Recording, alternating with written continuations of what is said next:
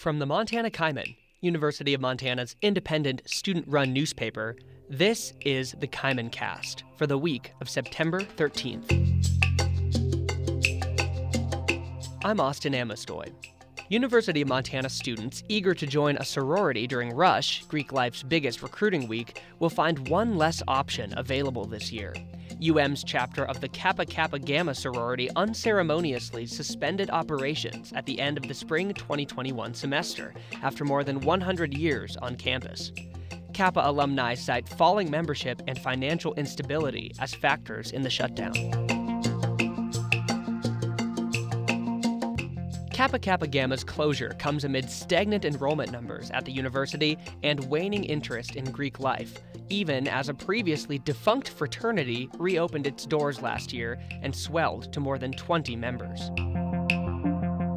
Kaimin news editor Mazana Boerboom shares the stories of several past and present sorority and fraternity members as they assess the state of Greek life at the University of Montana.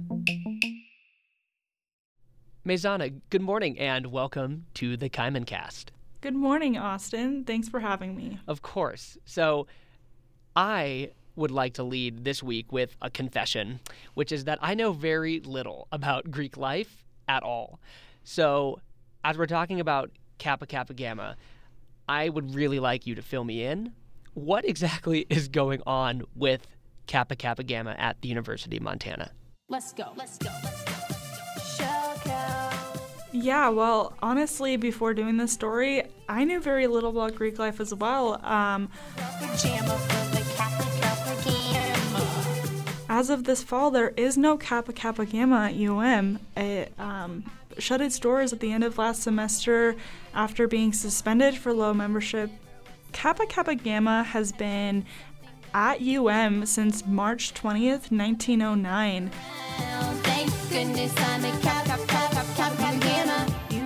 Uh, their colors are light blue and dark blue. Their motto is aspire to be. Their values are friendship, mutual support, opportunities for self growth, respect for intellectual development.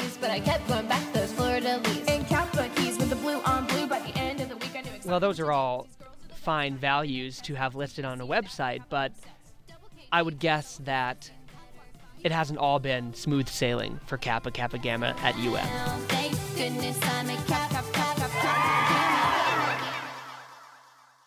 Not at all. Uh, really, when things started to get really bad for Kappa was in 2015 when their former house mom, Sherry Lynn Sweet, embezzled $10,000 from the house, uh, spending money that was meant for the sorority on uh, clothes for herself, food, and alcohol for herself.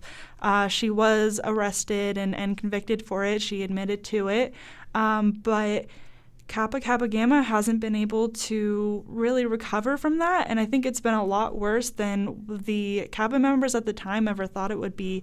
Um, since then, membership rates have really been going down, and without enough enrollment and, and enough membership pledges in the sorority, they don't have enough, um, you know, money to maintain their house to uh, get out of this debt that they were put in from uh, Sherry Lynn. So, this national sorority with 100 years of operation at UM shuts its doors without any fanfare last semester. And you're saying it started with a house mother embezzling $10,000 in 2015. So last semester, Kappa Kappa Gamma had 20 members, but 16 of them planned on leaving. There were only four who wanted to come back.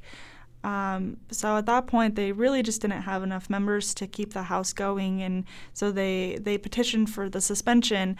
Um, but yeah, it was just a really high stress environment for them for these last few years. I mean, there were not enough girls to fill the house, not enough girls to fill all the leadership positions that they had within the house. I mean, many of them had two or three uh, positions within the house, and they had this kind of atmosphere of I think, stress just around all this financial problems that they were having as a house. And it really dragged the atmosphere down for them. Who does Kappa's closure impact, though? You know, I'm sure there were members of the sorority still enrolled. You know, you, like you mentioned those 20, and, and some had still planned to come back. Yeah, so I spoke with Tiffany McFarland. She was one of the four girls who was planning on coming back. Uh, she was vice president of the Panhellenic Board at the time. I joined Kappa as I had seen the positive effect of Greek life on my sister at MSU, and I was a Girl Scout for 13 years, and I know knew the value of sisterhood, and I wanted to find that on this campus. I met with Tiffany at the university. Uh, we met outside of the Lommasson Center and started walking down the brick path that's kind of right in front of where the Grizz statue is toward University Avenue. How does it feel walking back to it now that it, you don't live there anymore? It's been a while. It's a bit of a trip. I'm not gonna lie. Which is sort of Greek Row, but not really Greek Row anymore. There's another house coming up here that has letters on it still. Wow. That's no longer a fraternity house. Oh, wow. It's kind of crazy. Greek life has moved a lot in Missoula. And when you got to the house, what did it look like sitting empty? Mm-hmm. Yeah, so the Kappa Kappa Gamma house is kind of grand. This is Kappa, Oh, yay. the It's old. a very photogenic building. yes, it's a gorgeous building from a distance. It used to be the mansion that the mayor lived in. Um, I mean, it's huge, three-story house with big like pillars. Um, when you get up closer, I mean, there are empty pots where there used to be dead trees. Uh, there's a no trespassing sign on the door. Uh, there's a chandelier that is always lit on the inside of the window. It's it's very grand, but it's kind of falling apart a little bit too. So yes, Is it this not is so the- gorgeous inside. No, it's an old building, and we've, as you've probably heard, we had some financial issues, so it just needs some love. It just needs some love. So the Kappa Kappa Gamma house was in trouble just as much as the more intangible aspects of the sorority were, too. Yeah, definitely. Uh, the house had asbestos. It was not really safe for the girls to be living in. Uh, there were structural integrity issues with the house. Um, there were bedrooms that girls couldn't live in because they just could fall apart. Um, the whole first floor of the house is made of this ancient wood, basically, that Tiffany explained.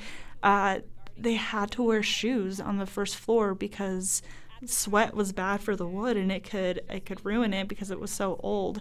Um, it was just it was a very old house. Terms, It was incredibly high stress. It was basically impossible to complete everything headquarters had asked of us. It was high stress to the point where girls, I will say, it was not safe to live in the house at the time. I am going to admit that there are internal problems inside of the building. And as for the intangibles, uh, I mean, there was rising cost of, of room and board. It, I mean, Tiffany said it wasn't that terrible. Uh, she said it was actually less expensive to stay in the Greek house than it was to stay in a dorm on campus, but it was still pretty expensive. I mean, everybody remembers being in the dorms on campus.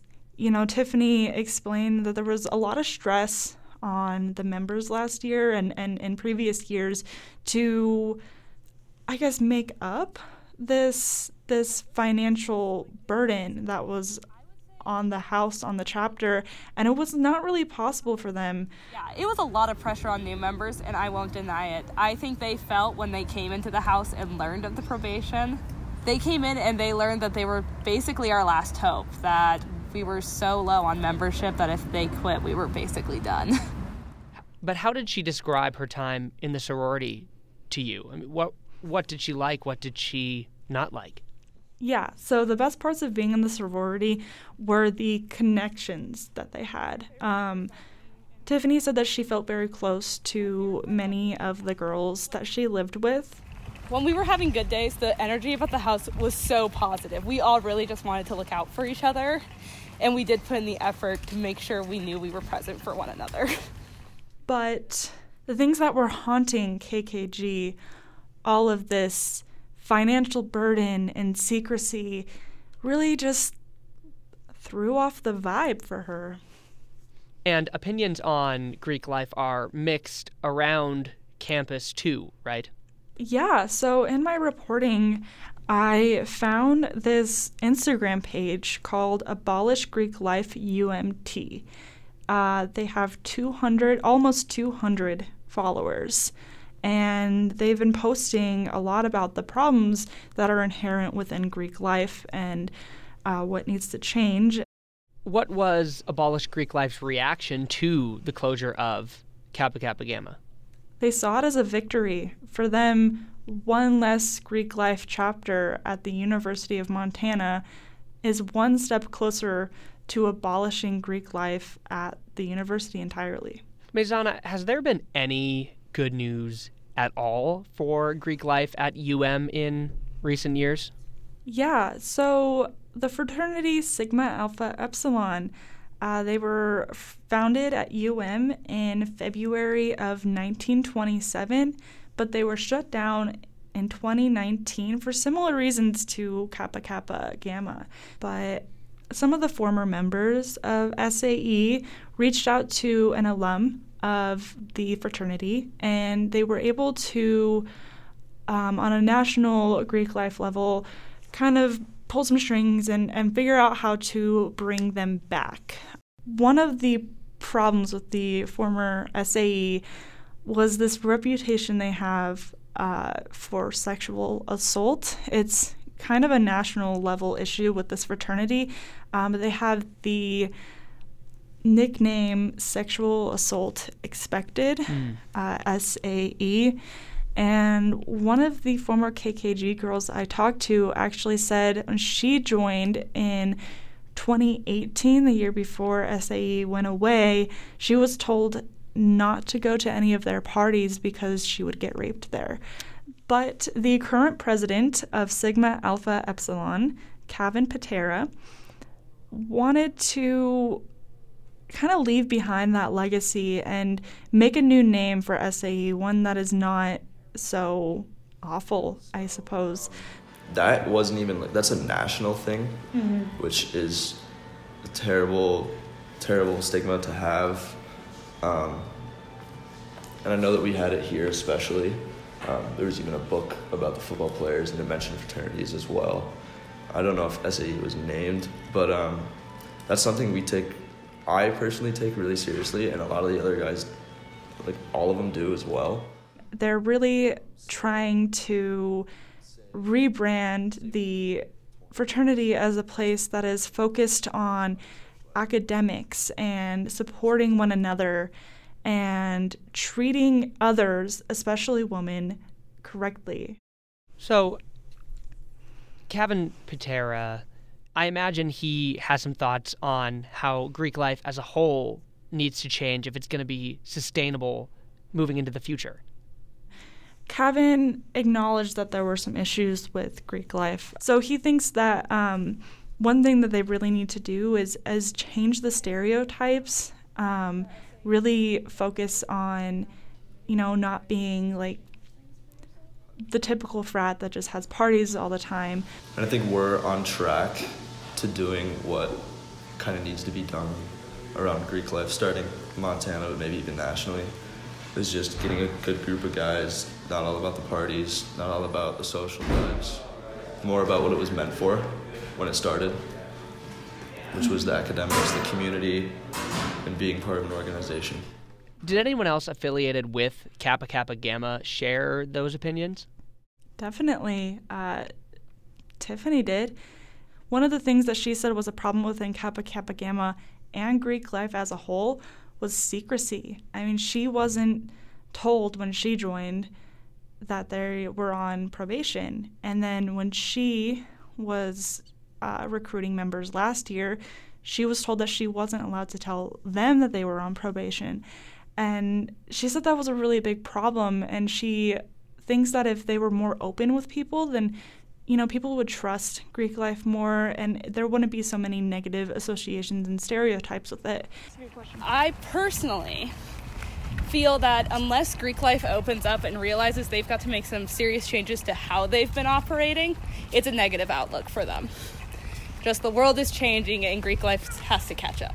Another Kappa Kappa Gamma member also mentioned some similar issues. Reagan Smith, a junior social work major, uh, was part of Kappa Kappa Gamma last year, that the last year before it was suspended. And she said there were a lot of issues with Kappa and Greek life in general. Um, particularly, that secrecy element was a big one for her. And she also mentioned problems with inaccessibility within Greek life.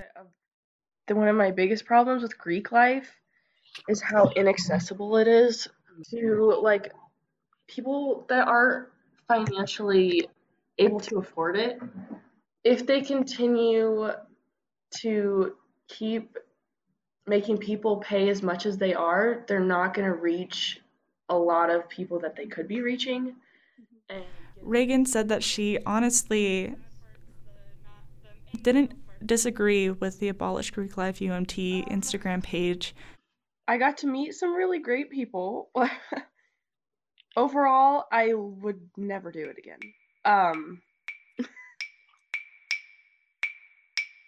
I don't know if it was just like the situation and what our sorority had been through in the past and how we were doing in the moment that just made it so much harder, but it was not a very good environment. And um, yeah, it was, I wouldn't do it again.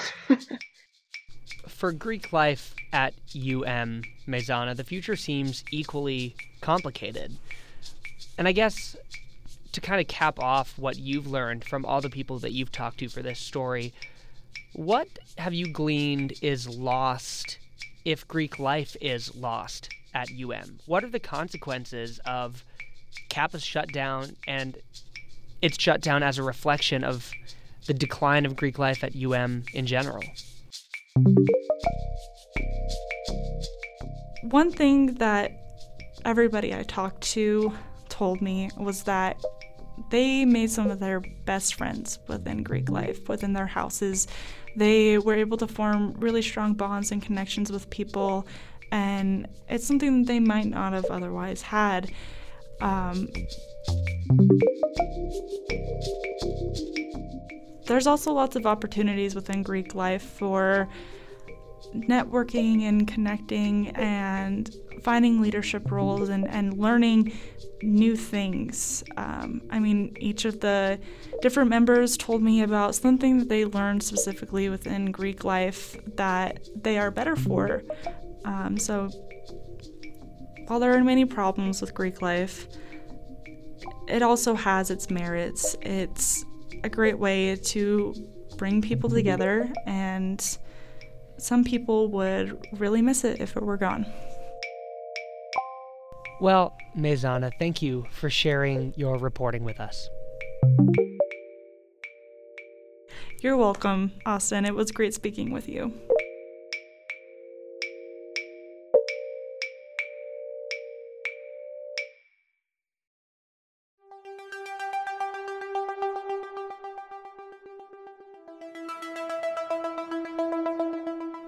Mazana asked the person behind the Abolish Greek Life UMT Instagram page about the organization's position on Kappa Kappa Gamma's closure. They said in a direct message, quote, "We are glad to see that KKG is shutting down. Greek life is rooted in a history of exclusion, rape culture, and especially homophobia. It's overall a toxic system, and it's not something that UM needs to uphold and support anymore. Mazana also asked Tiffany McFarland how she would respond to that statement. I think they were valid 20 years ago. um, and I think there is a history that we do need to acknowledge at the campus, but we also need to acknowledge the athletics department creating a very similar culture. Um, and that we are open to hearing these critiques and that they can't be fixed unless we talk to one another. We can't have a discussion without someone mm-hmm. holding out the olive branch. You can read our full story on the Kappa Kappa Gamma sorority shutdown in this week's paper, hitting newsstands and our website on Thursday, September 16th. The Kaimin cast is produced and edited by me, Austin Amestoy. Reporting by Mazana Boerboom. That's it for this week's episode. Next time, the effects of a new NCAA policy allowing athletes to make money off their likeness for the first time. I'll see you there.